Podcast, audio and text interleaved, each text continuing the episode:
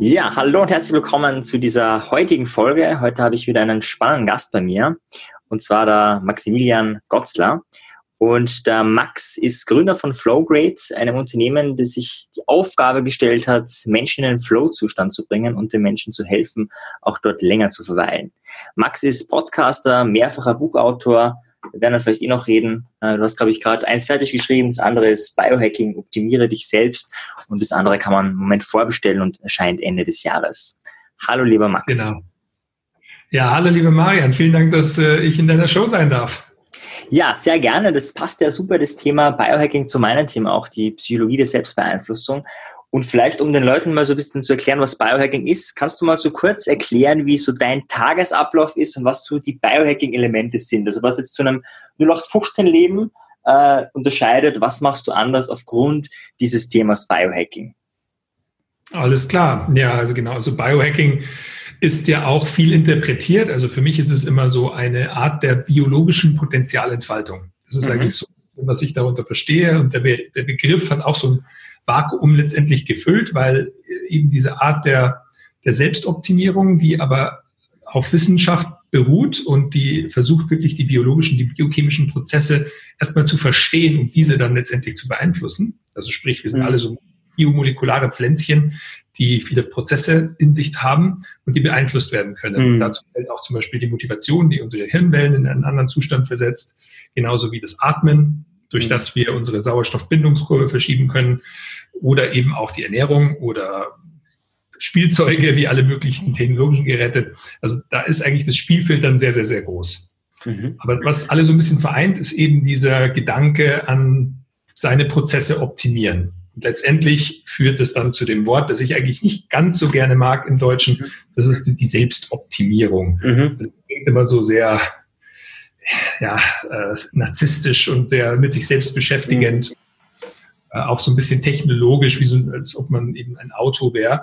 Und das mhm. sind auch meistens dann die Fragen, ist das nicht narzisstisch und so weiter. Und letztendlich sage ich dann auch immer, eigentlich ist es so ein bisschen wie ein, jemand, der äh, ein Aktienportfolio hat und halt schaut, dass die Kurse in die richtige Richtung gehen. Genauso ist halt unser Körper äh, eine Ressource oder sogar verschiedene Ressourcen, die es gilt zu bewahren, so lange wie möglich, damit wir zum einen mehr Lebensfreunde empfinden, dass wir leistungsfähiger sind, damit wir unsere Ziele erreichen, letztendlich, dass wir auch für unser Umfeld mehr Wert generieren können. Also wir sind ja natürlich, wenn wir glücklich sind und im Moment leben und äh, Ruhe ausstrahlen und Gelassenheit, dann äh, inspiriert es gleichzeitig andere Leute. Deswegen mhm. es sehr, sehr positiv.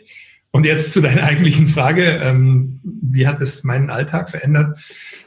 Also man, man wird sehr viel bewusster, wenn man sich halt sehr viel mit sich und seiner Biologie beschäftigt. Also man spürt einfach mehr, was einem gut tut und was nicht. Und für mich ist es schon so, dass ich äh, viele von den Biohacking-Methoden, schon anwende, auch in meiner Routinen arbeite. Allerdings, das sehe ich so ein bisschen wie die Stützräder beim Fahrrad.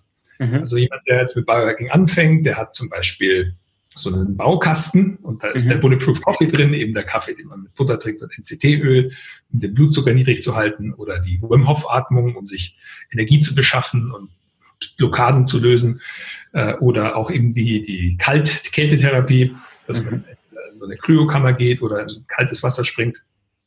Mhm. Und das kann man, diese ganzen Werkzeuge lassen sich einbauen. Äh, für mich ist aber wirklich das Ziel eigentlich, äh, auch jetzt ohne diese Routinen oder diese Stützräder dann zurechtzukommen. Also einfach so ein Gefühl für den Körper zu entwickeln, was braucht der jetzt?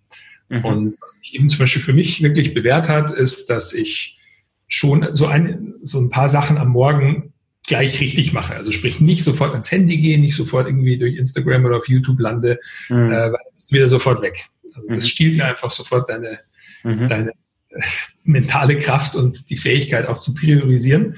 Und was für mich zum Beispiel ganz wichtig ist, ist, dass ich mir so ein bisschen Zeit gebe. Also es, es muss nicht eben meditieren sein, aber es kann, es kann sein, barfuß mal vor die Tür gehen, eine Runde spazieren gehen, äh, die Gedanken sortieren, die Umwelt wahrnehmen, eine Runde tief ein- und ausatmen. Äh, dann setze ich mich hin und versuche wirklich mal zu priorisieren. Was, was für ich mache es dann eben simpel, was sind die drei Dinge, die ich heute erledigen muss, damit, damit der Tag für mich erfolgreich war. Also was muss passiert sein am Ende des Tages, damit ich sagen kann, puh, das war ein guter Tag. Mhm.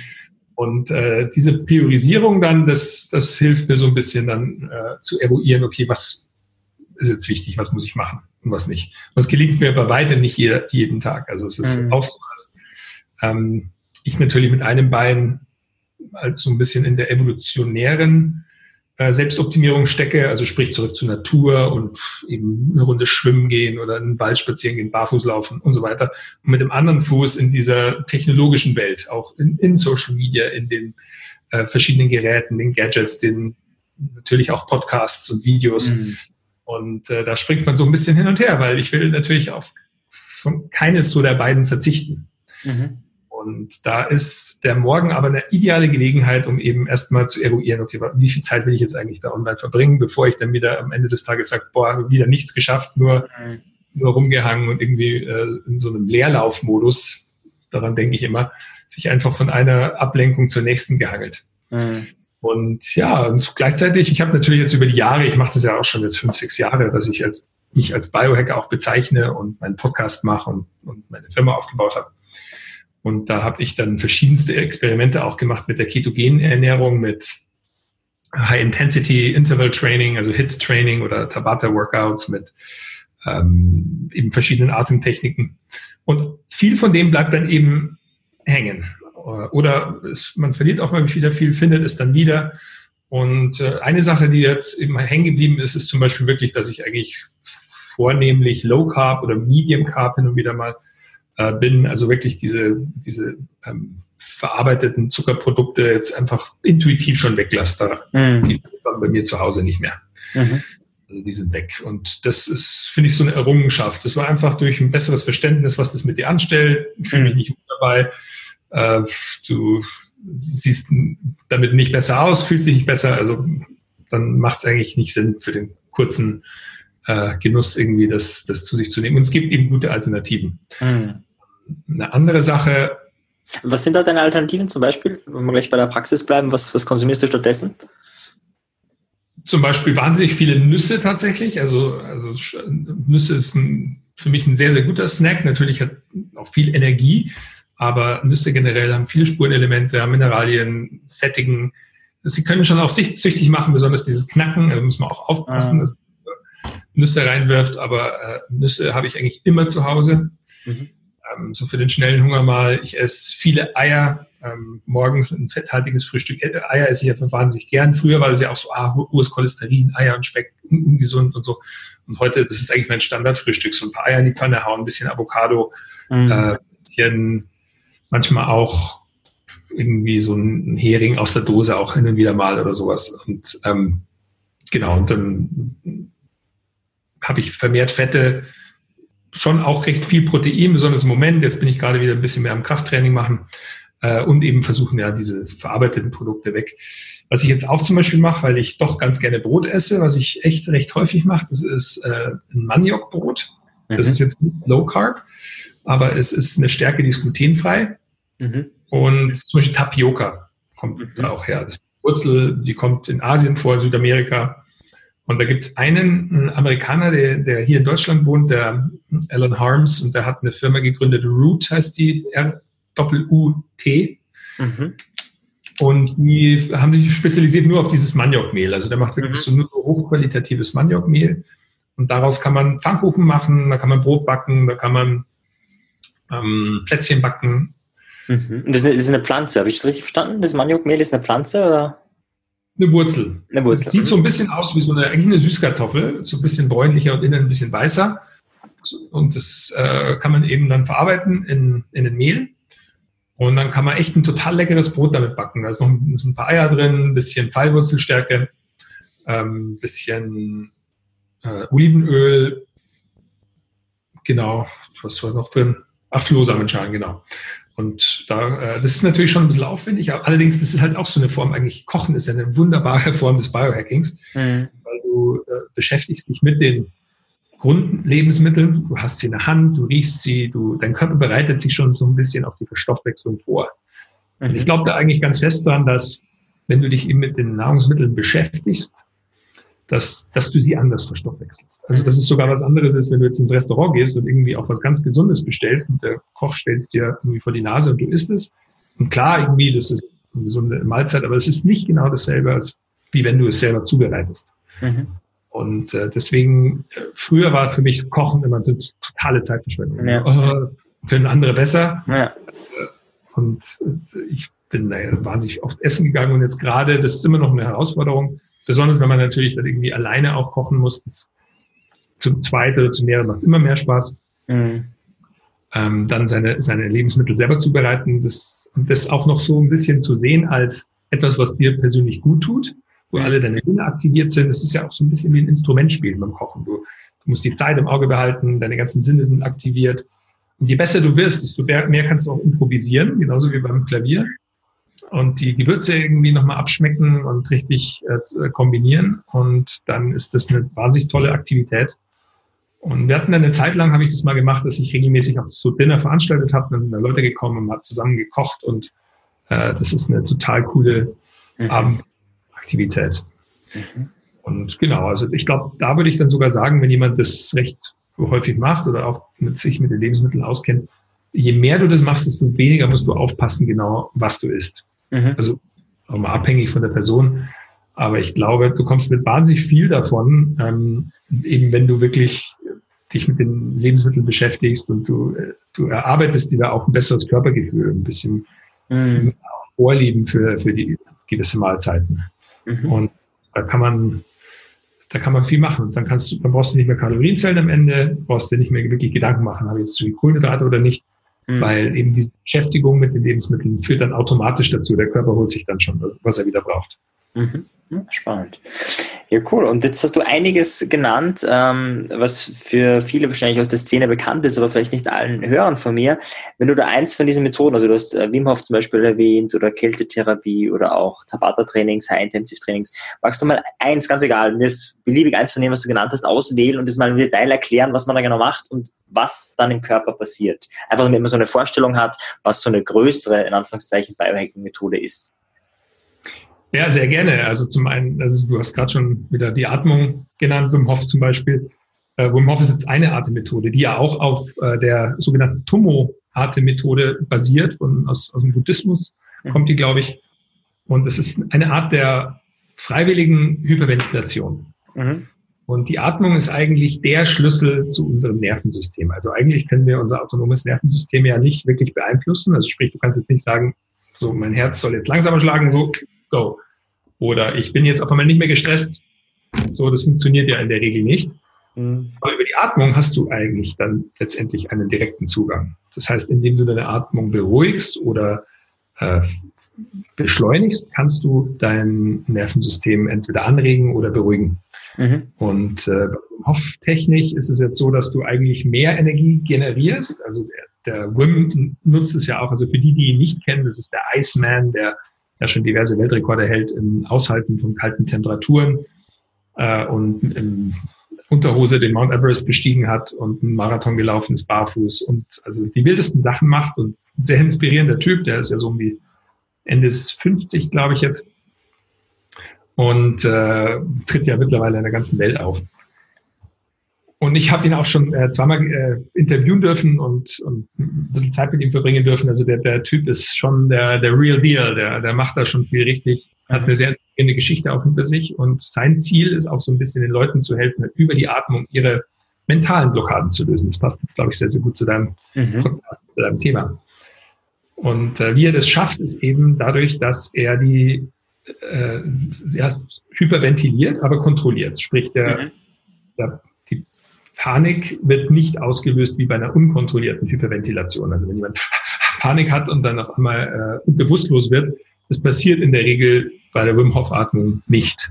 Und deswegen, da kann man eigentlich auch ganz ähm, erstmal unbesorgt äh, an die Sache rangehen und das auch mal gerne ausprobieren. Denn mittlerweile gibt es ja da auch online ziemlich gute Einführungen. Wir haben auch sogar mal eine gemacht, äh, wie es funktionieren kann für diejenigen, die es vielleicht wirklich mal ausprobieren wollen ist, dass man äh, eine Minute timet mhm. und einfach die Nase tief einatmet und den Atmung, die Atmung dann wieder durch den Mund fallen lässt. Also mhm. sprich nicht gezwungen kräftig ausatmen, sondern einfach nur Ja. So richtig Schultern rein und fallen lässt. Und wenn du das eine Minute lang machst, das sind so etwa 30 bis 40 Atemzüge in der Regel, dann spürt man schon, es wird, es wird unangenehm. Also meistens. Kribbelig, ja. Mhm. Kribbeln, genau, in den, in den, Fingerspitzen, manchmal im Mundbereich, manchmal zieht sich auch der Mund so ein bisschen zusammen. Äh, und es ist eben so eine, ja, so eine Art unangenehme Sauerstoffüberflutung.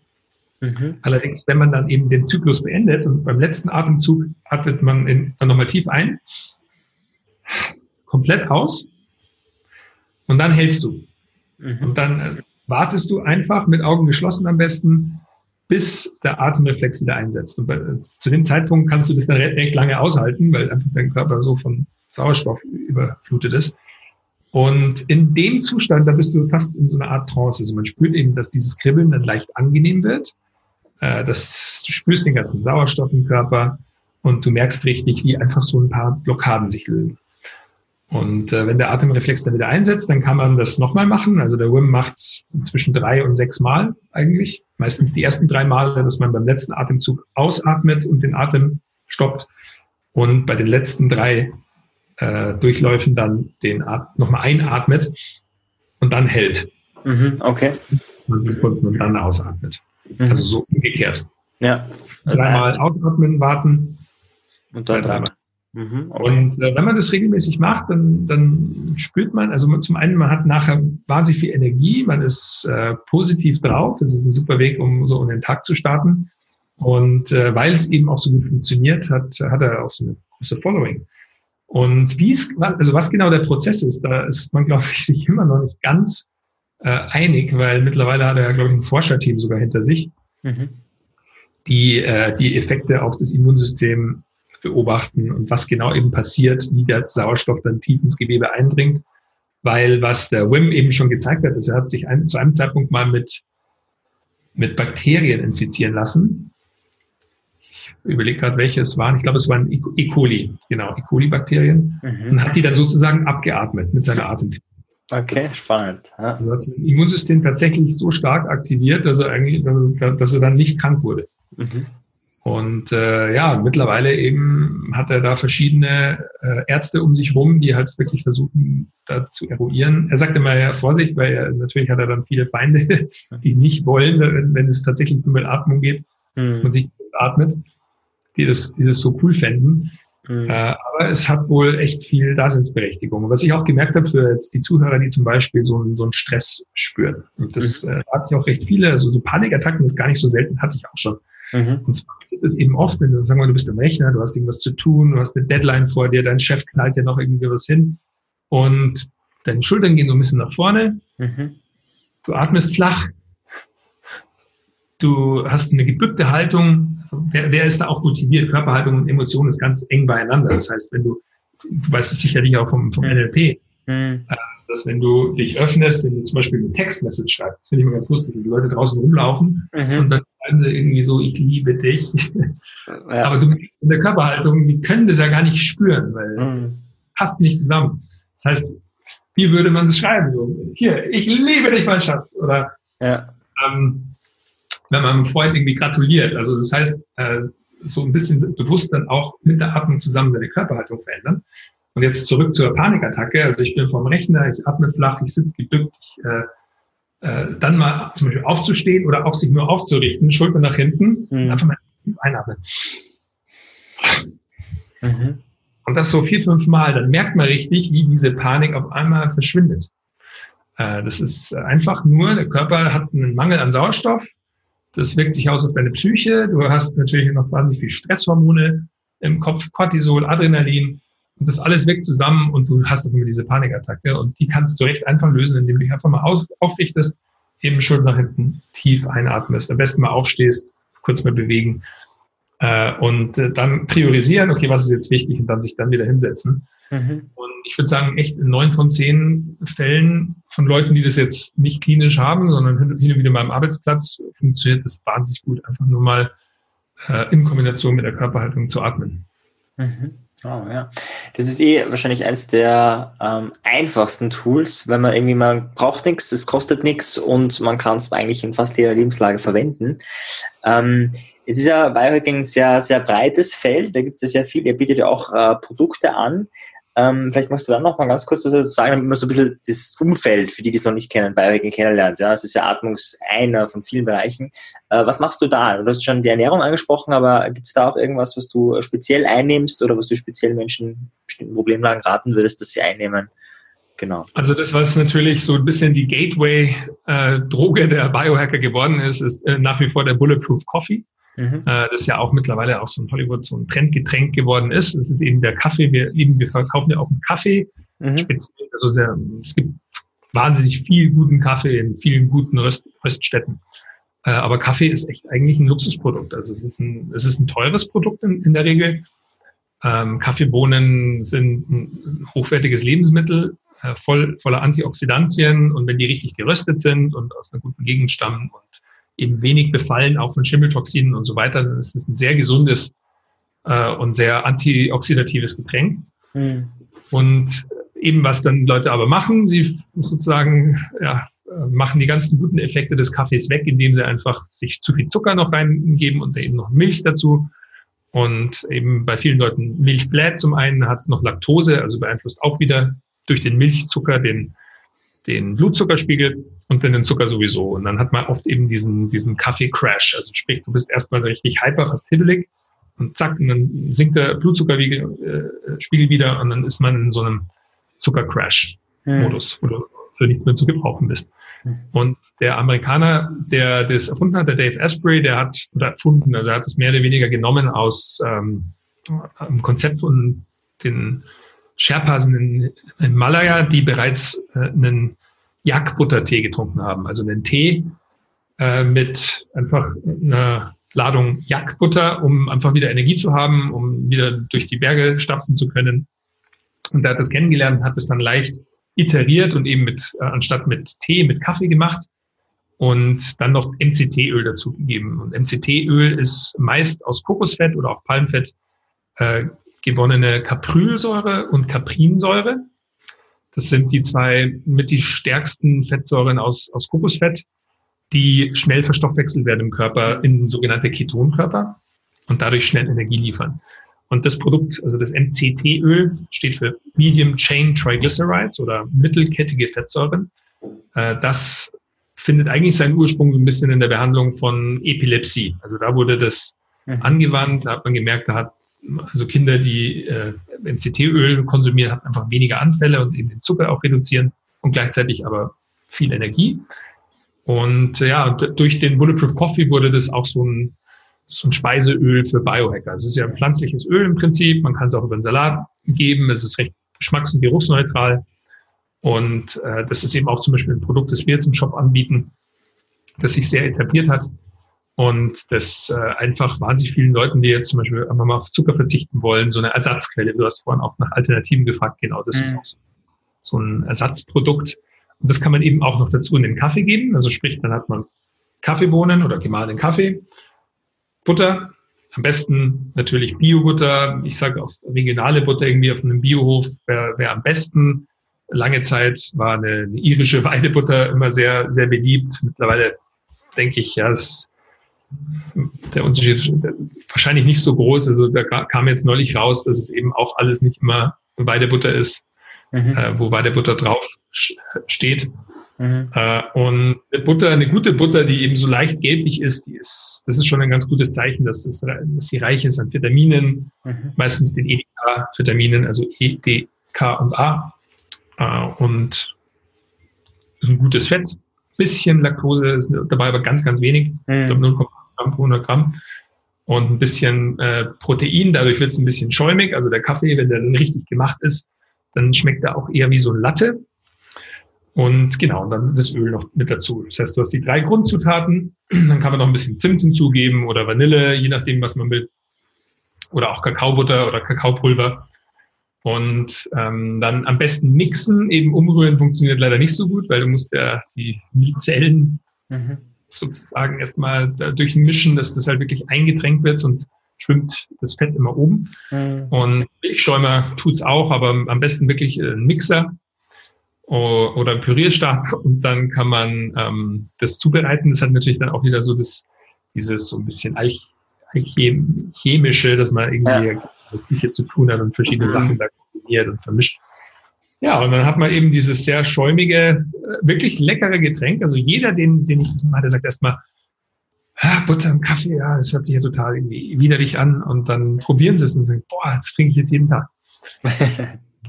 Weil es, es, es, ist eben sättigend zum einen, es, es gibt dir viel Energie, viele Leute fasten auch mit dem Kaffee. Also das, zum Beispiel sagen, wir verzichten jetzt mal auf eine Mahlzeit, trinken nur den Kaffee. Und äh, genau, das ist zum Beispiel, das ist etwas als jemand, der sich für Biohacking interessiert, das ist ein guter Einstieg, mal den Kaffee zu machen. Ah ja. Was empfiehlst du für die, die das gleich nachmachen wollen? Wie viel Butter gibst du da in eine Tasse Kaffee rein?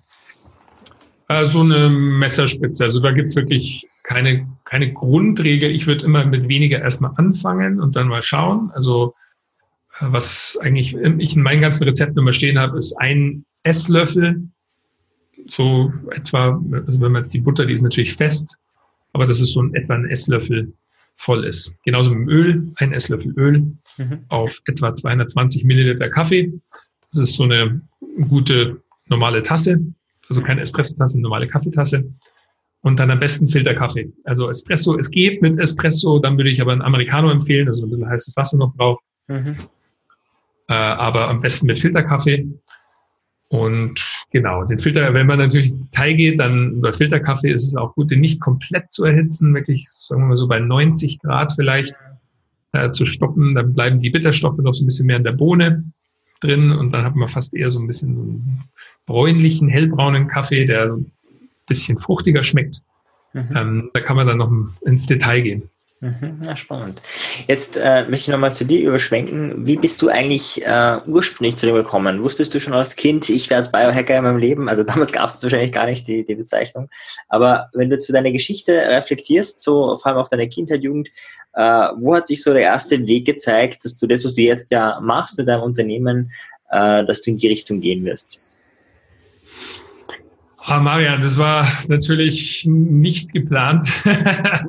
Das war hm. äh, eine sehr große Iteration, also wie, wie viele Lebensläufe. Ich glaube, die sind, die langweiligen Lebensläufe sind geradlinig und ich glaube, fast keine sind genau geradlinig. Ich glaube, es macht genauso spannend, dass man halt viele Zacken und, und Versuche hat und auch bei mir war es eigentlich so, ich habe halt immer sehr viel Sport gemacht. Ich war, bin, das sieht man jetzt im Rechner nicht hier oder hört man auch nicht. Ich bin zwei Meter groß eben und war eben schon als Kind dadurch äh, durch die Größe und die Athletik dann äh, schon immer so ein bisschen fürs Basketball prädestiniert und habe dann mich auch auf Basketball eingeschossen. War dann beim FC Bayern in der Jugend und bin dann mit einem Basketballstipendium in die USA rüber. War zwei Jahre in Oregon und dann zwei Jahre in, an der Boston University. Mhm. Und habe dann eigentlich ja, auf dem höchsten College-Level Basketball gespielt, äh, eben auch mit den zukünftigen NBA-Spielern und hatte da dann eben die erste Berührung so mit diesem Komponente, die Komponente Leistungsoptimierung. Also mhm. auf Level war es einfach wirklich schon, äh, ja, es war eigentlich professionell alles. Wir hatten einen wahnsinnig äh, guten Trainerstab, eben von irgendwie Head Coach und dann nochmal irgendwie vier Assistenztrainern und Physio und Leistungscoach, Performance Coach und so weiter. Und äh, da hatten wir schon eben viel rumexperimentiert mit, ja, wie kannst du noch mehr rausholen? Wann, wie schafft man es, dass man zu den Playoffs in Topform ist und eben über den Sommer dann viel Muskelmasse aufbauen, dann verliert man die über die Saison, ähm, Proteine zuführen, die richtige Kalorienmenge essen. Und da, darüber bin ich eigentlich so ein bisschen ja auf dieses Thema so mit, mit Fitnessoptimierung erstmal gestoßen. Mhm das war dann eigentlich auch, nachdem Basketball so ein bisschen in den Hintergrund gegangen ist, immer so ein Hobby. Ich bin dann in Berlin gelandet über Umwege, war dann in Paris nochmal eigentlich zwei Jahre, habe da auch nochmal studiert und, und bin dann aber eigentlich die nächste, sagen wir, Station zum Biohacking war dann in Berlin. War dann bei einem Startup so im Lebensmittelbereich tätig und habe eigentlich hobbymäßig nur so ein bisschen mich da rumgetrieben auf diversen Meetups und äh, damals kam die eben die Quantified Self-Szene so ein bisschen auf und habe das ähm, dann in Berlin ein bisschen mitorganisiert, die, die Meetups, habe hin und wieder auch mal einen Vortrag gehalten Und äh, habe dann gemerkt, okay, da irgendwie da passiert gerade was in dem Bereich. Also gerade da kam das Fitbit auf, die verschiedenen Tracker. Mhm. Und ähm, habe dann mit einer Idee rumgespielt, die genau aus meiner Basketballzeit kam. Da gab es eine Firma in Boston, die nannte sich Inside Tracker. Mhm. Und mit Blutanalysen äh, versucht, Sportlern Einsicht zu geben in ihr, ihre äh, Blutwerte zum einen, äh, aber mehr noch in die, in das Potenzial, das darin liegt. Also sprich, was können sie noch optimieren? Also welche mhm. Blutwerte zum Beispiel schauen nicht so gut aus? Wie kann man mit über Ernährung hauptsächlich Einfluss nehmen auf diese Werte und dann letztendlich seine Leistung? Und in Deutschland war sowas noch total, also weit irgendwie entfernt. Es gab so ein paar Ideen gefühlt, aber irgendwie hat keiner wirklich was unternommen. Und dann dachte ich mir, ah cool, irgendwie könnte ich da was machen. Hab dann äh, so, die Firma heißt ja immer noch BioTracker sogar hinter Flowgrade. Das war die, die Ursprungsidee für Biomarker Tracking mhm. und habe dann mit einem äh, österreichischen äh, Kumpel von mir eine, eine Webseite gebaut, die das Ziel hatte, den Leuten zu helfen, ihre Blutwerte besser zu verstehen. Also mhm. das war wirklich dann erstmal ein Dashboard. Wir haben angefangen mit Vitamin D, wirklich ganz einfach nur ein Wert, Sonnenhormon. Mhm und ähm, einfach nur dann Leuten zeigen wollen, wie sich ihr Vitamin D-Spiegel verändert und was das bedeutet und eben viel Hintergrundinformationen und haben dann mit einem Labor zusammen so einen Dry Spot Test entwickelt, so einen Trockenbluttest, von denen gibt es mittlerweile recht viele. Es gibt ja auch ein paar Firmen wie Sarah Screen zum Beispiel. Mhm. In äh, äh Hamburg, glaube ich, sitzen die auch beziehungsweise das Labor ist in Schwerin und die machen das jetzt schon im großen Stile mit verschiedenen Werten. Die hatte ich dann damals auch kennengelernt. Und wir hatten dann eben den Test verkauft über die Plattform und die Analyse dann online angeboten als Teil davon. Mhm. Und genau, dann hat das nicht so wirklich funktioniert. Ich habe meine, meine Zielgruppe war auch äh, Leistungssportler und es war einfach ein schwieriges Produkt erstmal zu verkaufen, weil in Deutschland sind die Leute auch ge gewöhnt, äh, dass die Krankenkasse sowas bezahlt. Das mhm. hat nicht getan. Und dann hatte ich äh, durch meine amerikanischen Kontakte irgendwann den Tipp bekommen, hey, mach doch mal äh, auch ein paar Produkte äh, irgendwie, weil die Leute wollen ja sozusagen, wenn sie zum Arzt gehen, wollen sie gleich in der Apotheke das Medikament kaufen. Mhm. Ja, ja, stimmt. Mhm. Und so ist dann eigentlich Flowgrade entstanden. Mhm. Warte, jetzt schaue ich gerade. Hörst du mich gut? Ich höre dich gut, ja. Ich höre dich und sehe dich. Ah, genau. Bist du nur gerade eingefroren, deswegen habe ich nur gedacht, ich frage mal nach. Mhm. Genau. Nee, und Flowgrade war dann sozusagen die Marke für die Produkte. Also das war dann die Idee, dass wir sagen, okay, wir nennen das jetzt nicht eins zu eins dasselbe, sondern äh, bauen eine neue Marke drumherum. Und unser erstes Produkt war dann tatsächlich Vitamin D, also mhm. flüssiges Vitamin D. Drei und ja, und daraus ist dann eigentlich das so entstanden. Und ähm, mehr und mehr, also ich habe schon gemerkt, wir waren immer im Inhaltlichen recht stark, also Blogartikel gehabt, die gut gerankt haben und äh, dann der Podcast und ja, und dann hat sich das nach und nach entwickelt. Und mittlerweile haben wir eigentlich drei Standbeine. Also die Diagnostik machen wir heute eigentlich nicht mehr. Also Was haben wir eigentlich? Halt, es, gibt, es gibt auch Spezialkunden, die das bekommen, oder? Ja, wir haben es wir haben es eingebaut. Äh, wir haben halt diverse Partner, die verkaufen wir jetzt keine Produkte, sondern die uns unterstützen, zum Beispiel bei Events. Also Sarah Screen ist zum Beispiel mhm. Sponsor bei Flowfest. Uh, Ura, die diesen Ring machen, den hast du ja auch, mhm. den Schlaftracker. Ja. Die sind auch wieder dabei. Ähm, mit denen machen wir, versuchen wir auch so ein bisschen inhaltlich, dadurch, dass die halt wenig deutschsprachige Leute im Team haben, dass wir äh, die Community von denen, wenn da Anfragen sind auf Deutsch, mhm. auch so ein bisschen betreuen. Also es ist, ich finde es einen interessanten Bereich, äh, allerdings genau, also das Geschäftsmodell dreht sich da nicht mehr darum. Also wir, wir machen, Flowrate macht Produkte, Events und Online-Kurse. Das ja. sind so unsere Baustellen.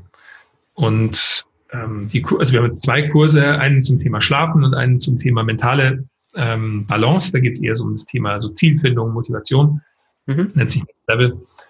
Und äh, genau, das, ist, das sind so jetzt die drei äh, Sachen, die sich etabliert haben. Und was wirklich sehr, sehr gut äh, ankommt, was sehr, sehr viel Resonanz hat, ist das Flowfest, also unser Event. Mhm. Ähm, ich ich glaube einfach, weil als jemand, der halt viel am Handy auch Zeit verbringt und Sachen konsumiert, man will wieder Teil einer Community auch werden und, mhm. und vor Ort treffen und dabei sein und den Marian mal an was langen können. Mhm. Ja. Und da haben wir mal eigentlich so ein, so ein Experiment gemacht vor zwei Jahren. Äh, also dieses Jahr ist Nummer drei. Und äh, das kam wahnsinnig gut an. Also die Leute haben es echt total cool gefunden und eben auch die Influencer in Deutschland, die, die Schlafexperten etc. da mal zu treffen und so. Und, äh, das, das ist wirklich sowas, das, das ist jetzt echt so ein Kernprodukt äh, von Flowgrade auch geworden. Mhm. Jetzt auf dem äh, Weg dorthin, jetzt bist du ja da sehr erfolgreich, du hast ja verschiedenste Bereiche, also du schreibst ja auch Bücher, dann kommen wir vielleicht äh, später nochmal. Ähm, gab es da Scheitererlebnisse oder gab es Momente, wo du gezweifelt hast ja, oder hast, äh, weiß nicht, vielleicht ist es doch nichts äh, oder einfach Momente, wo es so richtig den, den Bach runterging? Vorgestern. Super. Aber, äh, du, es ist wirklich, äh, also man, man erzählt natürlich immer gerne von, von, von den Sachen, die funktionieren, aber es als Unternehmer, und das weißt du auch, das ist, äh, hat schon ähm, also ich, ich kenne wenige, wenn, wenn überhaupt jemanden, der nie Existenzängste hat, wenn man, wenn man irgendwas eigenes probiert. Und äh, unser Hirn ist einfach wahnsinnig gut darin, sich auf äh, die negativen Erfahrungen zu konzentrieren. Und ich, ich weiß noch, zum Beispiel als mein Buch rauskam, das ist gerade erwähnt, das war jetzt vor einem Jahr, also noch nicht so lange her. Mhm. Und ich hatte die ersten irgendwie Amazon-Bewertungen und ja, dann die ersten fünf Sterne-Bewertungen und so. Und Freunde von mir natürlich, die das irgendwie bewertet haben auch. Und und dann zack, irgendwann kam eine Ein-Sterne-Bewertung. Mhm. Und das hat mir wirklich den Tag versaut. Ich war, ja. ich, obwohl ich es weiß, ich, ich, bin ja so, okay, kann dann natürlich nicht allen gefallen, soll auch nicht nur allen gefallen. Also das mhm. ist ja fast schon ein Suspekt. Nur äh, allen gefällt. Mhm. Aber es hat dann mich einfach wirklich runtergezogen und dann natürlich hinterfragst du das, ah, und ja, war das jetzt wirklich, vielleicht war es ja doch nicht so gut oder hätte ich mir noch mehr Mühe geben sollen und äh, da habe ich mich richtig dabei erwischt. Und äh, eine Freundin dann zu mir meinte, jetzt, hey, du bist der Biohacker, jetzt äh, so, das ist gut. Du brauchst auch ein bisschen Kritik und du brauchst Leute, die es nicht mögen. Das, dann kann man sich erst auch einordnen. Und in meiner Unternehmerlaufbahn waren auch Sachen. Ich weiß noch, das erste Flowfest, das waren halt, äh, das war ein Event. Äh, heutzutage blicke ich zurück und denke, da noch keine Ahnung, was ein Event kostet. Mhm. Dann haben die da uns irgendwie für die Locations so die ersten äh, Rechnungen da vorgelegt, was sowas kostet, so eine Location zu mieten. Also für diejenigen, die wissen, das ist äh, fünfstellig und zwar nicht, nicht nur äh, eine Eins davor. Also das, das sind dann schon mhm. 20.000 Euro auf einmal für einen Tag irgendwie ein Event mieten mit Technik und so weiter. Und dann, äh, da habe ich schon geschluckt. Und da weiß ich noch, dann haben wir das dann gemietet, habe ich unterschrieben, habe ich nicht geschlafen. Ich habe gedacht, okay, jetzt kann ich vielleicht den Laden dann zumachen. also wenn ich Tickets verkaufe, mhm. und, äh, irgendwie dann, ich bin allein haftbar dann dafür, oder wenn irgendwas schief läuft, äh, dann, dann ist vorbei. Und äh, sowas, sowas passiert regelmäßig. Und ich glaube auch, das Ziel ist gar nicht, das zu vermeiden, sondern es ist eigentlich damit einfach zurechtzukommen. Also wie, mhm. auch dein Thema so eine mentale Stärke zu entwickeln, dass man sagt, gut, es gibt Lösungen, ich habe ein Problemlösungsorgan, das Hirn hier, mhm. und ich, äh, ich kann damit umgehen. Und ähm, man, man kann das üben. Das ist tatsächlich ein Skill und das ist, glaube ich, ein elementarer Skill für einen Unternehmer vor allem, äh, mit Risiko umzugehen, Lösungen zu erarbeiten, auch eben so an Out-of-the-Box-Thinking, mal kreativ zu denken mhm. und ähm, auch diese Ressourcenknappheit ein bisschen zu, zu umarmen, weil ich meine, jeder erwischt sich dabei, wenn er sagt, ah, hätte ich nur, mhm. hätte ich nur ein bisschen mehr Kohle, mhm. hätte ich nur ein bisschen mehr Muskeln, hätte ich nur ein bisschen mehr ähm, gutes Haus, irgend, irgendwas. Also irgendwas kann man immer äh, sich, sich wünschen. Mhm. Allerdings in der Knappheit liegt eigentlich genau dann die Innovation, weil mhm. wenn angenommen, ich hätte jetzt schon eine Million Budget gehabt bei Fluss Flowfest Nummer eins oder also 100.000, egal, ich hätte es ausgegeben, ja. weil ich es nicht gewusst hätte. Ja. Und weil ich aber eben wirklich äh, wirtschaften musste, war ich ein viel besserer Verhandler, ohne das jemals gelernt zu haben. Das heißt, mhm. ich muss einfach die Leute überreden müssen, dass wir, dass sie mir helfen, dass sie entgegenkommen, dass wir irgendwas anderes tauschen, dass ich denen sage, ich schicke einen Newsletter für euch raus im, im Gegenzug. Mhm. Ähm, dass ich dann auch gemerkt habe, was halt Sachen wert sind, weil Leute, besonders Agenturen, in der Regel schmeißen die erstmal eine Zahl hin und wenn du es zahlst, dann reiben sie sich die Hände. Hm. Und äh, das so ein bisschen dann wirklich zu, zu akzeptieren, fast eben zu, zu umarmen. Also dass man sagt, diese Ressourcenknappheit ist eine Chance. Das mhm. ist der Baustein für den späteren Erfolg. Ich brauche diese Widerstände. Ähm, damit schreibe ich diese Geschichte eigentlich so. Und äh, das, das ist so eine Erfahrung, die mache ich eben aber eben noch heute auch. Also es ist ähm, immer, wenn man ein neues Projekt hat, es gibt immer Sachen, die nicht funktionieren, es gibt immer Widerstände und je größer die Idee ist, desto größer die Widerstände. Mhm. Es gibt immer, immer und je sichtbarer man wird, desto mehr Hater gibt's. Mhm. Ähm, damit muss man auch umgehen lernen heutzutage. Es ist halt voll einfach auch geworden. Du bist halt sehr sichtbar. Und äh, wenn du ein Video hochstellst, das halt Leuten gegen den Strich geht, dann hast du schnell wirklich, also wirklich unter der Gürtellinie Leute, die halt da ähm, dich beleidigen oder dir drohen oder was weiß ich. Und ähm, das sind halt aber alles Sachen letztendlich, wenn man, wenn man halt wachsen will und größer werden will, die, die automatisch kommen. Einfach, das ist die Natur der Geschichte, hm. mit denen man umgehen kann, mit denen man sich auch entwickeln kann. Und später, hm. jetzt erzähle ich das zum Beispiel eben dir, später hast du dann junge Unternehmer oder Leute, die gerade anfangen und die gerade die Erfahrungen machen. Und dann kann man als schon ein bisschen erfahrenerer Hase dann denen sagen, ja, du kenne ich, genau, weiß genau, wie du dich fühlst. Äh. Aber jetzt mach mal eine Übung, dass du irgendwie dein, deine Gedanken wieder positiv. Mhm. Gehen wir konkret rein, wenn da so ein paar Hater sind, wenn da so ein paar Leute sind, die Ein-Sterne-Bewertungen abgeben und das ist nicht nur der Stern, sondern ist auch der Text, der dann ganz viel äh, irgendwo so unter der Gürtellinie. Wenn du sowas erlebst, wie, wie gehst du heute damit um? Was, was machst du konkret, um dich wieder in einen positiven Zustand zu bringen? Oder, also vor allem, ich finde ja auch wichtig, so dieses eben nicht verdrängen und zu tun, das wäre alles toll, sondern eben diese Erfahrung zu transformieren. Wie, wie machst du das? Also was für, wie ich auch funktioniere, ich rede drüber. Also ich zum Beispiel, ich erzähle es mein, meiner äh, äh, Operations Managerin hier, der Christine, da sage ich, du, der hat gerade so ein, da muss ich jetzt einfach erzählen, der hat gerade so ein, so ein Beep. ähm, ich soll, äh, irgendwie, keine Ahnung, er gibt mir jetzt mein Buch zurück und finde das alles total mies und äh, was ich da überhaupt verloren habe und so weiter. Und, und das hilft, weil dann äh, entweder lacht sie ein bisschen drüber oder sagt, ja, mein Gott, so hack's ab oder oh, ist das blöd mit so einem Idiot. Äh, das, das baut viel Stress ab, wenn du es teilen kannst. Das mhm. ist echt, finde ich, mit die einfachste und beste Lösung, einfach drüber reden. Äh, dann, äh, manchmal habe ich auch die Tendenz, dass ich auch mir so ein bisschen Spiel draus mache, dass ich manchmal antworte. Also ich habe schon die, wo die anderen sagen, ach, warum, warum Max? Aber das hatte ich auch schon, dass äh, jemand zum Beispiel irgendwas kritisiert hat und was ich einfach nicht so stehen lassen konnte. Und dann schreibe ich dann zurück. Also der schreibt zum Beispiel, ah, oh, ich finde das irgendwie total bescheuert und das äh, irgendwie dafür Geld zu bezahlen, ist ein totaler Blödsinn und so weiter. Und dann schreibe ich irgendwie nur zurück, ah, mit dem falschen Fuß aufgestanden, ich verstehe schon. Und so. Und lasst es dann so stehen. Und dann regt er sich meistens dann noch mehr auf und sagt, mhm. ah, Unverschämtheit. Oder dann Bad Hair Day, mhm. Fragezeichen.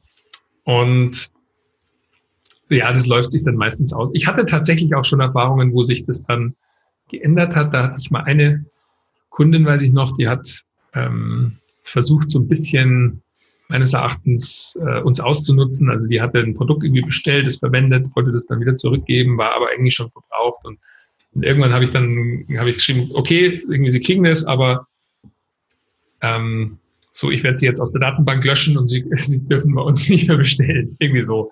Mhm. Und dann meinte die, ah, Unverschämtheit, das darf man nicht, das ist gegen dieses Gesetz. Und ich sagte, meine Firma, das darf ich schon. Und dann ging es so hin und her und die anderen haben schon irgendwie gedacht, oh Gott, Max, hör auf. aber die kauft noch heute bei uns, weil irgendwann hat sie mir dann geschrieben, hey, ich muss mich entschuldigen. Diese erste E-Mail war total unhöflich von mir. Ich finde das irgendwie auch sympathisch, dass du so viel Leidenschaft für dein Business hast und, und verantwortest und so. Und ich, äh, also ich nehme das zurück. Mhm. Und das war ein Fehler von mir und, und die bestellt heute noch. Das ist jetzt so ein positives Beispiel. Schön, schön. Ah. Ja. Aber ja, was zum Beispiel in der Technik nochmal ganz kurz, weil du gefragt hast, so, also wenn wenn es jetzt wirklich, ich versuche es schon, wenn ich also der Idealfall ist, ich schaffe es zu transformieren. Und wie ich das mache, ist äh, zum Beispiel, ich hatte ein, äh, ein Interview gegeben für web.de. Mhm. Und ich wusste nicht, also Web.de-Leser sind viele von denen wohl keine Biohacker, vielleicht nicht von dem Artikel. Nee, vielleicht nicht. Ja. Wir hatten das total, also da waren wirklich, wirklich so Kommentare drin, wie also totaler Schrott und Fahrt zur Hölle und bla bla bla. Mhm. Und dann habe ich einen Screenshot gemacht von diesen ganzen äh, Kommentaren und habe gesagt, das verwende ich irgendwann. Mhm. Und dann habe ich äh, einen Artikel oder eine E-Mail war das dann erst geschrieben und habe das die da reingepastet, die negativen Kommentare und habe das erzählt und gesagt, Leute, schaut, äh, auch bei mir glänzt nicht alles. Äh, ich ich habe ein Interview gegeben, habe das gelesen, war ziemlich am Boden zerstört. Also das hat mich schon mitgenommen damals. 30 Hater-Kommentare und die haben sich wirklich einen nach dem anderen einen drauf auf. Natürlich hat dann keiner meine mich verteidigt, weil mhm. doch ich glaube sogar einer hat dann versucht, so, hey, das war doch gar nicht so gemeint. Bla bla. Und äh, dann habe ich einfach gesagt, nee, das ist, das ist eine Chance. Und wenn, wenn man sichtbar wird, ähm, da gibt es einen Satz im Englischen, der heißt, every, every good product has likes, mhm. every great product has dislikes. Mhm. Also sprich, wenn du was richtig Geiles machst, dann wirst du Leute haben, die es einfach nicht geil finden. Und das mhm. kann aus unterschiedlichen Gründen sein. Äh, die finden vielleicht dich als Person nicht cool, die sind vielleicht eifersüchtig, die sind äh, vielleicht, haben sie eine schlechte Erfahrung gemacht mit dem und oder was sehr Emotionales äh, erlebt, was, was sie einfach dazu bringt, es einfach nicht gut zu finden. Und das hat nichts mit dir zu tun. Mhm. Und das kann man verwenden und man kann es transformieren und man kann auch versuchen, vielleicht äh, da eine, eine Validität auch zu finden. Vielleicht gibt es ja ein paar Punkte, die, wo sie recht haben und versuchen, diese Emotionalität auszublenden. Mhm. Äh, aber das war letztendlich dann echt cool. Da hatte ich auch viel Resonanz dann bekommen auf den Artikel. Äh, die meinten, boah, hey, fand ich echt inspirierend und äh, ich habe das auch schon mal erlebt, weil jeder hat das schon mal erlebt. Mhm. Und jeder, der irgendwie mal einen Sport gemacht hat oder der mal online irgendwie einen Wettkampf auch mitgemacht hat oder so. Also es gibt immer Momente, wo man halt angegriffen wird oder wo man jemanden auf die Füße tritt und äh, einfach nicht versteht, warum da jetzt irgendwie eine Kritik kommt oder so. Mhm. Und äh, das dann zu nehmen, wie gesagt, drüber sprechen, das versuchen in, einen, in eine Ressource eigentlich zu transformieren, also zu recyceln, es wertvoll zu machen. Du kriegst Kritik, das ist erstmal Mist. Mhm. Und dann nimmst du es aber, du machst es wertvoll für jemand anders. Du machst es als Erfahrungsschatz wertvoll. Du verbaust es in einen Artikel oder in ein Buch. Ich meine, schau dir die ganzen Bücher an von den Selbsthilfeleuten. Die haben alle, fangen genauso an. Die schreiben erstmal eine Geschichte, die total negativ war und wie sie daraus gefunden haben. Mhm. Das ist sehr inspirierend. Jemand, der immer on top ist, der ist nicht inspirierend. Mhm. Ja, und, absolut. Genau. Absolut, ja. Ja, ich nehme da so zwei, zwei Punkte raus. Das eine ist, dass Menschen es einfach lieben, wenn man mit ihnen direkt in Kontakt geht. Also so wie die eine Frau, wo du geschrieben hast, dass du dir einfach die Aufmerksamkeit gibst per Mail, ja. Äh, und allein das oft schon mal reicht. Ich habe das kürzlich erlebt, da hat mich eine, ähm, eine Person äh, total angeschrien. Ich bin mit dem Fahrrad gefahren, sie mit dem Auto und äh, sie meint halt, sie hat die Vorfahrt, weil sie halt das größere äh, Auto hat, also halt mehr und so. Und wir sind dann zufälligerweise am selben Punkt ausgestiegen und sie hat mich äh, so, ah, wie schlimm und so ist überhaupt. Und ich habe mir dann Zeit genommen, mit ihr zu reden. Und ich war jetzt nicht so auf lieb und positiv, sondern ich habe ganz klar meine Meinung vertreten, aber ich habe mir echt die Zeit genommen.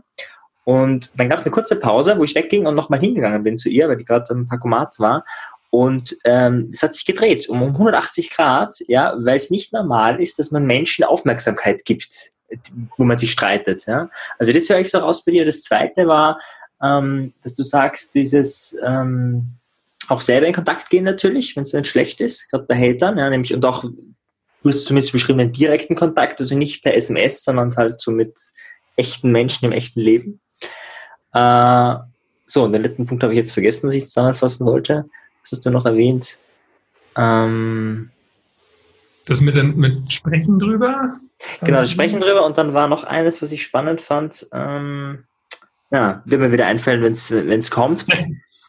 ähm, ja, es ist, ich bin schon alt, also ich bin schon vergesslich. Ich darf. Nein, aber alles erzählt habe. Ach, übrigens habe ich noch eine kleine Anekdote, auch bei der Konferenz. Und dann hatte ich einen Vortrag gehalten über äh, Thema Schlafoptimierung. Mhm. Und es war, ähm, es war schon sehr Lifestyling, also viel über einfach Thema, was halt die Bauhacker machen, so Blueblocker tragen und, und äh, abends nichts mehr essen und so weiter. Und mhm. da war wohl jemand dann drin, so ein, so ein Arzt, der, der hätte sich vielleicht erhofft, dass es sehr viel wissenschaftlicher ist, also sehr viel mehr Schlafstudien zitiert und so weiter. Und dann hat er mich danach ja ähm, angesprochen, da war ich dann irgendwie gerade allein zufällig dann gestanden und meinte irgendwie zu mir, der erste, der erste Satz war, ich fand Ihren Vortrag richtig schlecht. Und dann habe ich ihn so angeschaut und ich wusste überhaupt nicht, was ich sagen soll. Also, äh, haben sie ihn wahrscheinlich nicht verstanden. Und dann, und dann ist das irgendwie so auseinandergegangen und natürlich habe ich mich da geärgert. Ich habe mich vor allem darüber geärgert, einfach wie man so unhöflich sein kann. Also ich habe mir echt die Mühe gemacht, ich wurde für den Vortrag nicht irgendwie bezahlt. Es war äh, schon wirklich, äh, ich wollte es teilen, das Thema, und, und dann fand das irgendwie, und dann kam der, aber hat, der hat dann auch, genau, hat dann, das hat mich jetzt gerade erinnert an deine mhm. Fahrradgeschichte. Der ging dann weg und dann kam man später noch wieder und dann hat er sich entschuldigt. Und dann hat er gesagt, entschuldigen Sie, ich, äh, ich habe total unhöflich irgendwie jetzt wieder angemacht, ohne, ohne Grund und es tut mir leid. Und ich, äh, dann hat er mir das erklärt, hat er gesagt, ja, also seine Erwartungen waren halt, er geht da rein, er wollte halt irgendwie die neuesten Schlafstudien kennenlernen. Und das habe ich dann verstanden. Und dann haben wir ein super freundschaftliches Gespräch danach gehabt. Also das eigentlich nur nochmal unterstreichend, was du gerade meintest, ähm, dass dieses so, Menschen meinen oft nicht böse, die haben nichts gegen dich persönlich. Mhm. Irgendwas in ihrer Geschichte, in ihrer Erwartungshaltung in ihrer Emotionalität hat sie gestört und das äh, projizieren sie auf dich. Mhm. Du halt gerade auf der Bühne standest mhm. oder du der Autor bist. Und ähm, da kann man, wenn man das so ein bisschen eben genau so ein bisschen auch dem Raum gibt und Zeit gibt und Aufmerksamkeit, dann löst sich das auch immer auf, von alleine auf und dann merkt man, die andere Person ist ja eigentlich voll in Ordnung. Mhm. Ja, absolut, absolut. Das und auch, ich finde, ähm, ich finde, bei Biohacking ist es ein bisschen ähnlich wie beim NLP. Das gibt es, äh, sage ich mal, Sympathisanten und dann gibt es Leute, die finden es einfach ganz schlecht, obwohl sie sich nie damit beschäftigt haben. Ja? Also die, die, die kennen dann das Thema Biohacking auch gar nicht, aber grundsätzlich das ist schon mal schlecht, weil da ist schon mal das Wort Hacking drinnen. Und da finde ich auch spannend, wenn du es mit dem Artikel erzählt hast. Ein äh, Freund und Mentor von mir, der Stefan Lanzil, hat genau das bei NLP, der wurde auch interviewt, hat auch das Interview gegeben. Der Artikel wurde anders dargestellt, als er das gesagt hat. Also da wurden Dinge aus den Zusammenhang gerissen und dann gab es hundert, wirklich hunderte Kommentare, wie schlecht und schlimm NLP nicht ist. Und ihn hat das auch geärgert und er ist aber einen Schritt weiter gegangen. Ich gesagt, nee, diesmal lässt er das nicht auf sich sitzen, hat was Spannendes gemacht. Er hat seine Community gesagt, hey, ihr, ihr seid ja für NLP, äh, jetzt gäbe es mal eine Chance, äh, das auch äh, zu zeigen.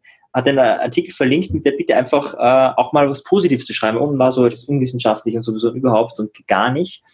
Und dann hat sich waren dann noch ein paar hundert Kommentare aber in die andere Richtung und das hat irgendwie äh, das ganze Bild dort gedreht. Ja, weil so diese Masse an Menschen auf einmal merkt man, ah, die, die, Meinung ist doch vielschichtiger.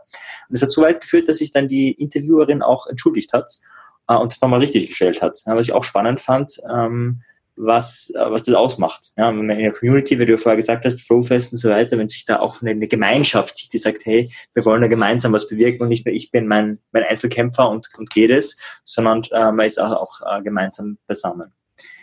Auf jeden Fall. Also das Beste ist natürlich sowieso, wenn du verteidigt wirst von anderen und nicht äh, dich selbst verteidigen musst. Ähm, das, das ist, das ist die, die, die große Kunst, würde ich sagen. Mhm. Community dann auch für sich kämpfen lassen oder auch sich ähm, das, die Sachen richtig stellen, weil mhm. ich wurde auch schon falsch zitiert in, in, Artikeln. Ich bin nicht jetzt jemand, der da irgendwie immer viel äh, dann versucht. Also meistens ist mein Fokus dann schon irgendwie wieder woanders. Und ich muss auch zugeben, ich habe immer ein bisschen Glück gehabt, besonders wenn man die in Person trifft. Äh, die Leute, ich war jetzt erst beim ORF in der Doku, mhm. der, der optimierte Mensch, glaube ich, ist das. Und da bin ich dann hingekommen nach Wien. Da haben sie mich eingeflogen und dann ähm, habe ich das Team kennengelernt. Und dann meinte der, wie hieß er jetzt nochmal? Das war der Hauptdarsteller, der hat bei den Migrantiken mitgespielt. Mhm. Äh, Farid. Nein, so ähnlich. Farid. Äh, fällt mir nachher ein. Auf jeden Fall ein Schauspieler, ein sehr, sehr sympathischer Kerl. Und am Anfang aber hat er mich so, angeschaut und irgendwie so ein bisschen Schauspieler halt und äh, hat dann später erzählt, dass er halt jemand ist, der oft viel, also nachts aktiv ist und lange schläft, eben nicht so Biohacks, die klassisch macht. Mhm. Naja, und dann irgendwann meinte er zu mir so, boah, ich muss ja sagen, du bist wesentlich sympathischer, als ich irgendwie gedacht hätte. Irgendwie arrogant. Ja. Und ich gesagt, hey, ähm, wieso? Und dann, ja, ich habe so ein paar von den YouTube-Videos angeschaut und irgendwie kamst du mir irgendwie so rüber wie der Selbstoptimierer, du willst mir jetzt erzählen, wie das richtige Leben geht und so. Und ähm, also da habe ich wieder gemerkt, so die Leute halt in Person treffen, denen eine Chance geben. Und äh, was ihn, glaube ich, dann überzeugt hat, war auch, weil er mich gefragt hat, ja, machst du das denn wirklich alles? Und er gesagt, du ganz ehrlich, ich bin mein bester Kunde, weil mi mir fällt das am schwersten von allen von euch. Mhm. Deswegen kann ich es wahrscheinlich auch gut verstehen bei anderen Leuten, weil mein Fokus ist sehr äh, weg. Ich bin ein absoluter Dopaminmensch, also sprich, ich äh, springe auf Sachen an, die irgendwie jetzt ab abenteuerlich, die aufregend sind. Mhm. Lass andere Sachen liegen. Ich muss mich immer wieder zurückholen, mhm. meine Balance finden. Äh, und, und wenn dann Leute so ein bisschen diese Hintergeschichte äh, erkennen, dann finde ich das immer sympathisch. Und dann war das ein total cooler Dreh, dann war die, die Chemie auf einmal da. Dann äh, das ganze Team wollte dann so ein paar Schlaftipps haben oder Sachen, die man machen kann, äh, um, um besser zu essen und so weiter. Und dann hatte ich dann einen total schönen Tag in Wien. Und wenn das nur digital stattgefunden hätte oder wenn der mich jetzt, sagen wir mal, schriftlich interviewt hätte oder vielleicht sogar noch am Telefon, dann hätte er sicherlich mit, mit dem Vorurteil oder auch, ähm, was er halt drüber denkt, über die Szene, das sehr negativ dargestellt. Mhm. Und so, dadurch, dass ich in Person aber da war, wir uns erstmal kennenlernen konnten, das hat dann einfach dem eine ganz andere Dimension gegeben. Mhm. Ja, das fehlt online einfach auch oft. Ja. ja, das heißt, diese Biohacking, so viel Technik auch dabei ist, du bist auch so auf der Schiene äh, in den echten Kontakt rein und weniger ähm, auf Facebook, Instagram oder wo auch immer sich sozusagen äh, da viel Zeit zu verbringen. Ich glaube, ich glaub, Instagram funktioniert halt, weil, weil Bilder halt noch viel mehr Emotionen, viel mehr eigentlich Informationen. Die Bandbreite ist viel größer bei Bildern. Äh, bei kleinen, also Twitter ist überhaupt nicht mein Thema mache ich nicht, äh, finde ich schwierig. Also weil entweder du bist halt sehr reißerisch, äh, es ist halt sehr, sehr schwierig, da eine, eine Dimension in so kurzen Texten zu geben. YouTube finde ich interessant, äh, machen, mache ja auch ähm, mit, mit dem Podcast. Audio finde ich interessant, also wie wir jetzt auch gerade machen, Stimme trägt. Ähm, ich finde, ja, diese sozialen Medien, auch, auch Bilder sind manchmal ein bisschen, kannst ja auch heutzutage sehr, sehr viel verändern ähm, die Leute haben einfach den Eindruck, also unser Hirn funktioniert halt einfach so, du siehst etwas, du vergleichst es mit einem Leben und du findest irgendwas, was nicht passt. Mhm. Und ähm, das ist halt so ein Standardproblem dieser sozialen Medien. Das ist auf der einen Seite süchtig äh, machend, auf der anderen Seite eben auf, auf eine negative Art und Weise. Und mhm.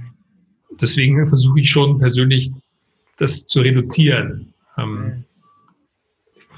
So, ich kenne, ich weiß noch, auch ein Bild, das war ein traumhaftes Bild von einer Freundin von mir, die war irgendwie in einem Cabriolet, ist da irgendwie an der, an der Küsten, äh, Schlangenstraße da vorbeigefahren mit Blick aufs Meer und total geil. Postet das und so und äh, ich so, ja, boah, du hast irgendwie das live, super geiles Bild. Und dann später erzählt die mir, du, das war der furchtbarste Tag des ganzen Urlaubs. Ich habe furchtbar gestritten mit meinem Verlobten und wir haben fast Schluss gemacht und es war irgendwie ganz schlimm und ich habe dieses Bild nur gemacht, das ist im Nachhinein dann ganz gut geworden. Aber es zeigt auch wieder, wie so ein Bild halt eine ganz andere Geschichte so mhm. sieht, erzählt, wie er es sieht. Und bei den meisten Instagram-Girls auch, wenn du wüsstest, wie viel Arbeit da reingeht, bis die den perfekten Shot haben und dass, mhm. das, dass das anstrengend ist und dass mhm dass sie die nicht einfach mal schnell äh, klippen, sondern eben die Lichtverhältnisse müssen stimmen und so. Und das, ja. ähm, das setzt alles in, in Relation. Und da, da können wir uns eben ein bisschen schützen davon. Ich glaube auch, das ist so die nächste Stufe des Biohackings, dass man halt mehr und mehr wieder in, ins reale Leben geht. Ich glaube, deswegen kommt das Flowfest auch so gut an, weil dort jeder erstmal willkommen ist. Die Leute gehen anders miteinander um, äh, auch wenn man anderer Meinung ist ich arbeite auch gerade an so den Flowfest-Prinzipien, dass man eben wirklich sagt, jeder ist willkommen und jeder wird erst akzeptiert. Das ist äh, absolute ähm, Feel-Good-Stimmung. Also jeder muss sich wohlfühlen dürfen und äh, keiner wird angegangen und so weiter. Und das, äh, das schaffst du mehr in so einer äh, einem realen Event als auf einer Online-Plattform. Mhm. Jetzt hast du vorher noch, äh, wenn ich da noch zurück darf, kurz erwähnt, dass vorgestern war so ein Scheitererlebnis. Magst du das noch kurz erzählen? Oder nee, das war so das war leicht witzig gesagt, aber ich kann das auch gerne erzählen. Äh, also, weil ich finde bestimmt was. ja, du, äh, also zum Beispiel, ich organisiere ja gerade das Flowfest. Mhm. Ähm, und was ich habe natürlich schon auch äh, mit also vielen äh, sehr interessanten Leuten zu tun oder auch jetzt mit großen Firmen, die uns unterstützen und so weiter. Und trotzdem, du hast halt ständig ähm, irgendwie Interessenskonflikte einfach von, von Leuten. Und das, das sind schon Sachen, die gehen mir dann schon manchmal nahe. Man will natürlich, dass sich jeder wohlfühlt, jeder Sprecher, jeder Sponsor. Und ähm, manchmal kommen die, oder haben den Eindruck, es ist äh, vielleicht auch eine gewisse Konkurrenz zwischen Leuten da. Und ähm, in dem Falle war es so, dass äh, es gibt zwei Firmen, die haben recht vergleichbare, also ein recht vergleichbares Produkt. Und die haben sich halt äh, gegen, also einfach waren nicht einverstanden, dass, dass die anderen sozusagen dabei waren. Und das mhm. war also einfach kurz mal ein Stressmoment, einfach äh, sicherzustellen, sie fühlen sich wohl, ich will die beide da haben. Als Eventorganizer äh, finde ich halt das auch bereichernd für die Community.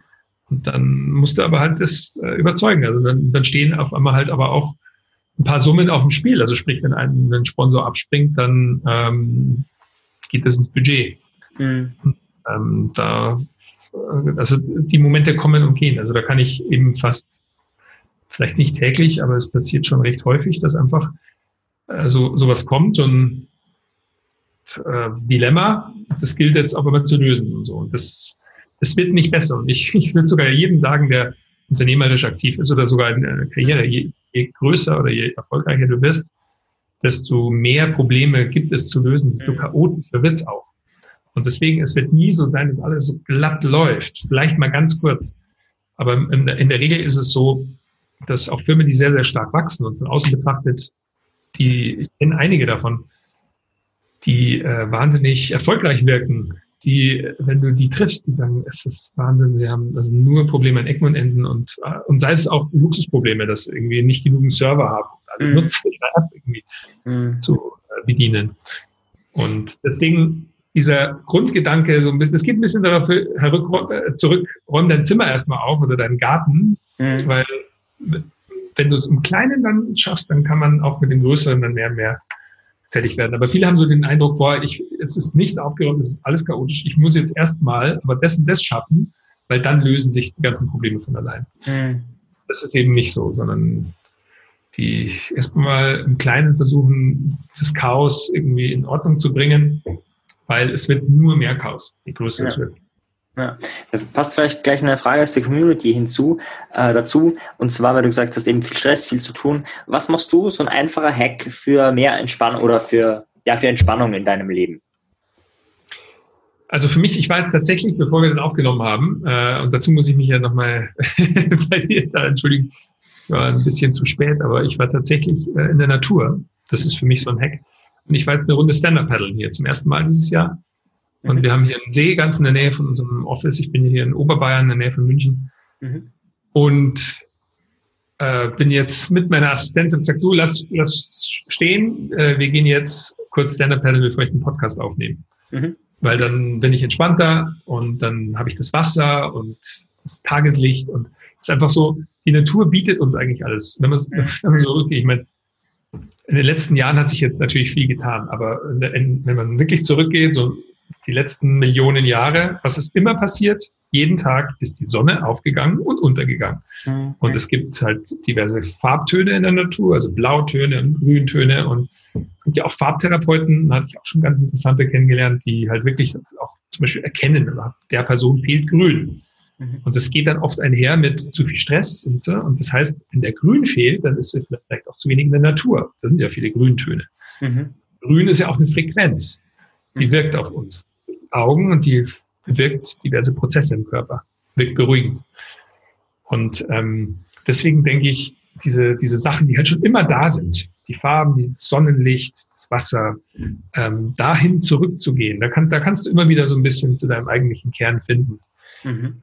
Und das ist äh, für, für viele besonders reizüberflutete Menschen, oder es gibt ja auch, das hatte ich erst eine, eine sehr interessante Gesprächspartnerin im, im Podcast über Hochsensibilität. Mhm.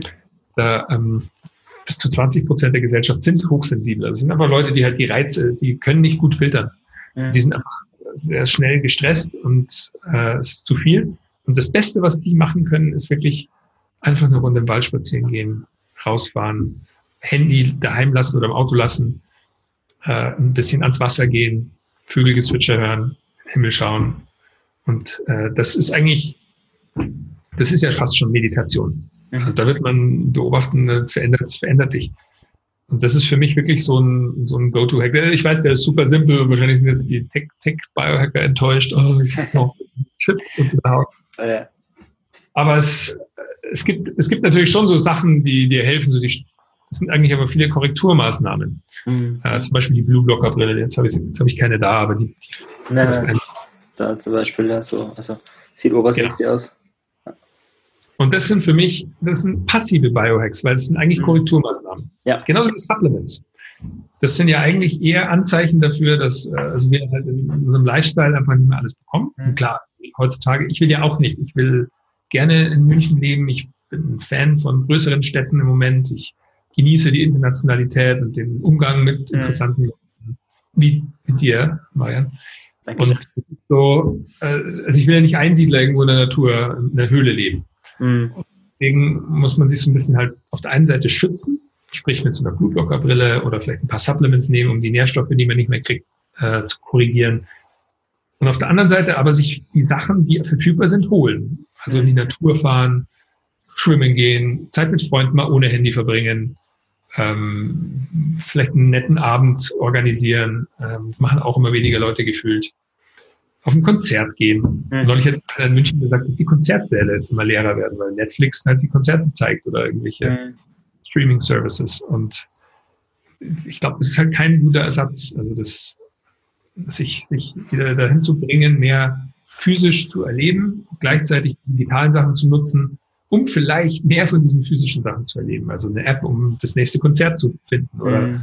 Freunde einzuladen oder ein Event auf Facebook zu kreieren. Mhm das ist gut benutzte digitale Technologie. Ich gespannt.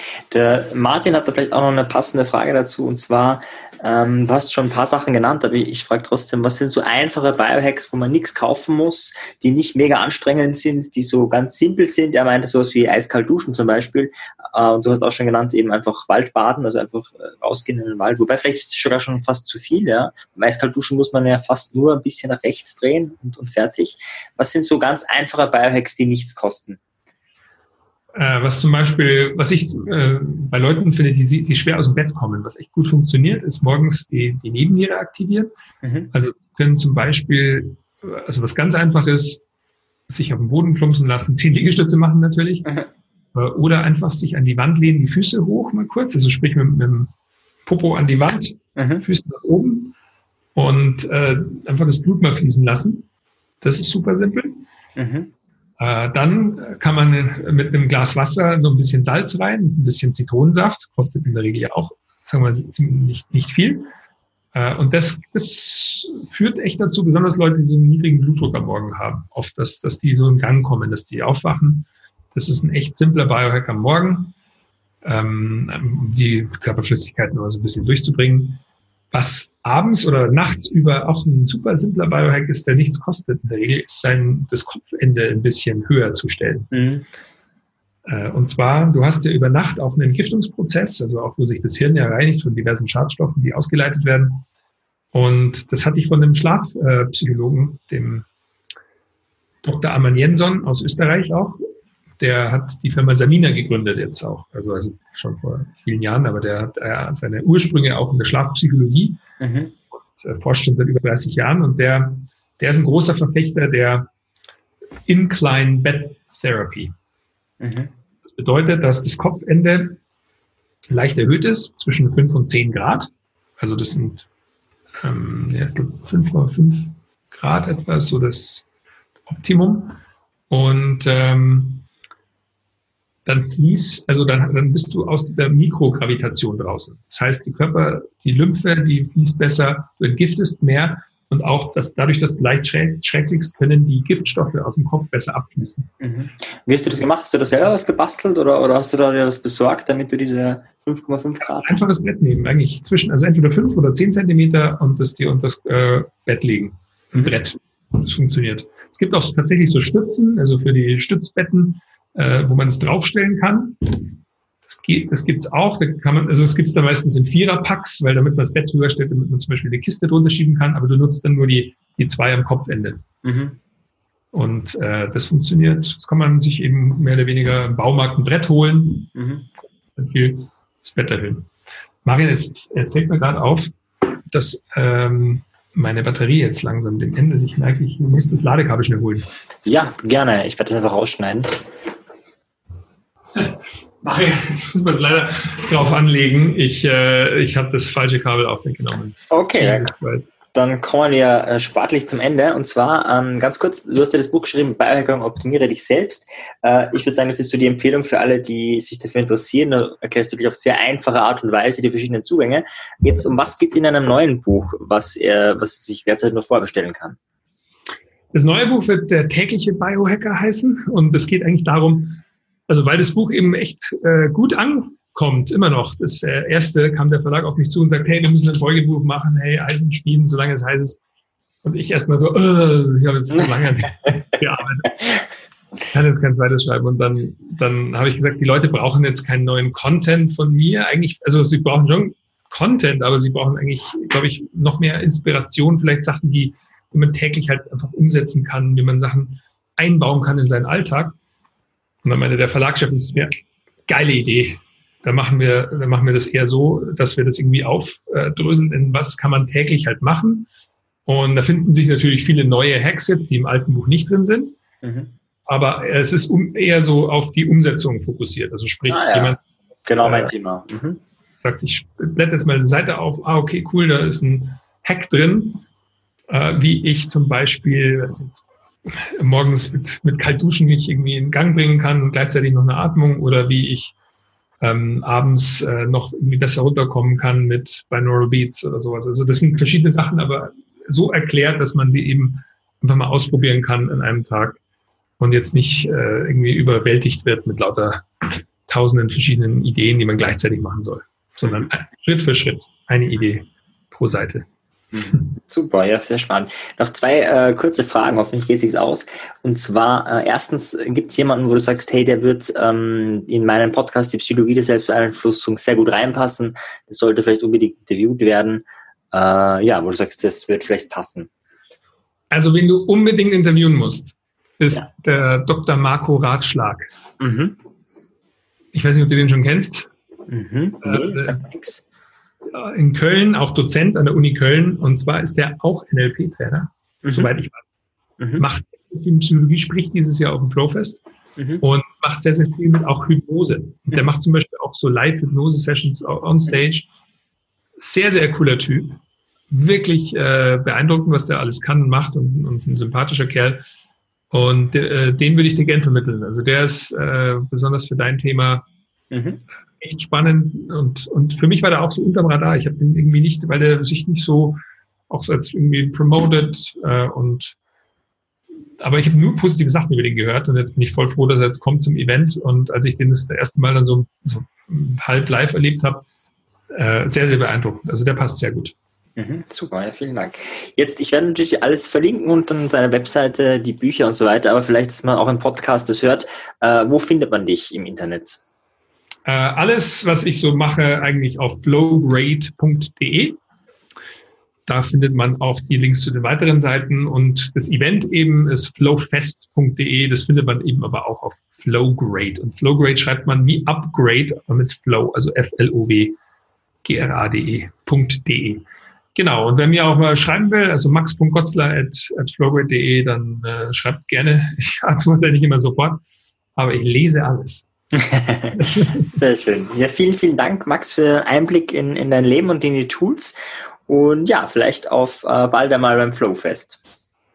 Vielen Dank, Marian. Sehr, sehr wertvolle Arbeit, die du da machst. Äh, keep it up und äh, danke nochmal, dass ich dabei sein durfte.